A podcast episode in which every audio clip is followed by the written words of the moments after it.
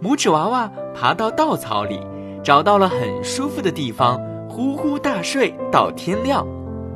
但是，灾难说来就来，女仆起床要来喂牲口了。女仆到谷仓，抱起了一堆稻草，拇指娃娃正躲在其中。女仆把稻草往一头母牛的嘴里送，拇指娃娃睡得迷迷糊糊，丝毫没有察觉一切，直到母牛把它吞进了肚子里，他才反应过来。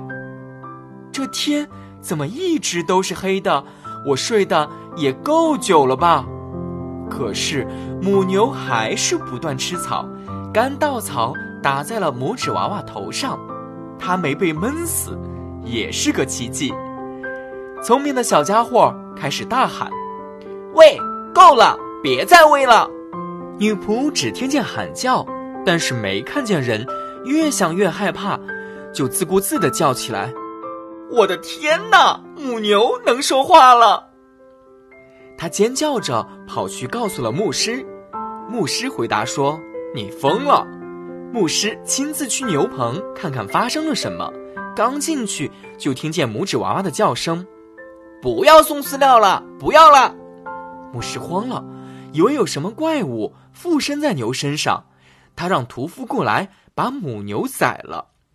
屠夫把牛肚扔在了垃圾堆里，拇指娃娃就在牛肚里。此时，一只狼经过垃圾堆，它可太喜欢吃牛肚了，一下子就把整个牛肚吞进了肚子里。拇指娃娃又掉进了狼肚子里。这时，他想出了一个主意：“狼大哥！”拇指娃娃喊道，“你咋不去我家呢？我妈妈的储藏室里有超级多好吃的，有饼干、香肠，啥都有，想吃多少吃多少。”狼可不用劝，马上走起。拇指娃娃一路指挥狼怎么回家，像个导航仪。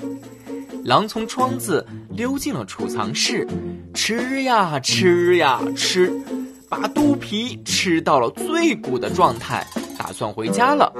可是肚子实在是太大了，狼出不了窗户了。这时候，拇指娃娃大叫：“爸爸！”狼说：“安静点，小东西，不要吵醒人类。”你这是什么话？你吃爽了，我也要爽一爽。爸爸，爸爸，狼把我吃进肚子里了！拇指娃娃拼命叫喊。爸爸听见了，立刻冲进了储藏室，揍了一下狼的肚子，把狼吃的东西都给吐了出来。拇指娃娃顺着蛋糕和饼干安全掉在地上，狼哀嚎一声，一溜烟儿就不见了。啊，我的宝贝儿子！你出去了这么久，总算回来了。你都去哪儿了？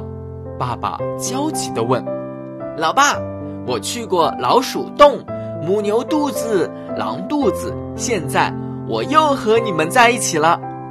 从此以后，拇指娃娃和爸爸妈妈再也没有分开过。